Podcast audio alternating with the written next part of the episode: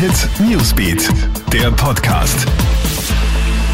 Hey, ich bin Michaela Mayer und das ist das Update für deinen Start in den Dienstag.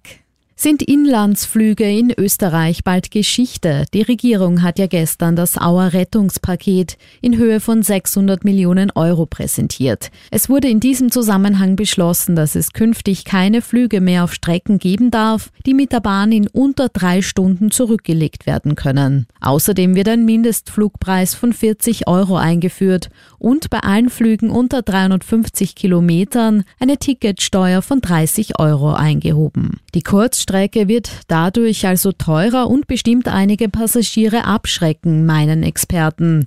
Das Inlandstreckennetz in Österreich werde so wohl nicht mehr lang bestehen, bis vielleicht auf Ausnahmen wie etwa Innsbruck.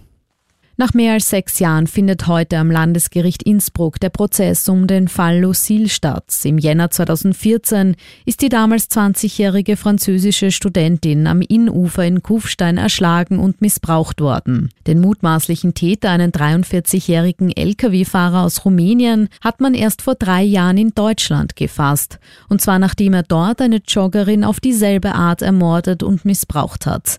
Dafür hat er in Deutschland auch bereits lebenslange Haft ausgefasst. Abschied von George Floyd, der bei einem Polizeieinsatz getötete Afroamerikaner, wird heute im Bundesstaat Texas in den USA beigesetzt.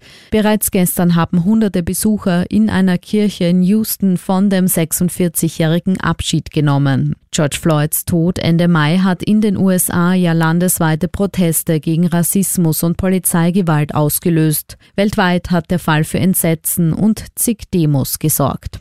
Und Cyberangriff auf die Telekom Austria. Unbekannte Hacker hatten ein halbes Jahr lang Zugriff auf die Systeme. Der Cyberangriff habe im November begonnen und konnte erst im Mai abgewehrt werden, so die Telekom Austria. Der oder die Täter hatten es gezielt auf eine Datenbank abgesehen, in der Standorte der A1 Funkmasten gespeichert sind. Auf Kundendaten habe es keinen Zugriff gegeben, heißt es. Die Behörden seien von Anfang an involviert gewesen. Alle Updates und News gibt's für dich im Kronehit Newsbeat online auf kronehit.at und in unseren täglichen News Podcasts. Kronehit Newsbeat, der Podcast.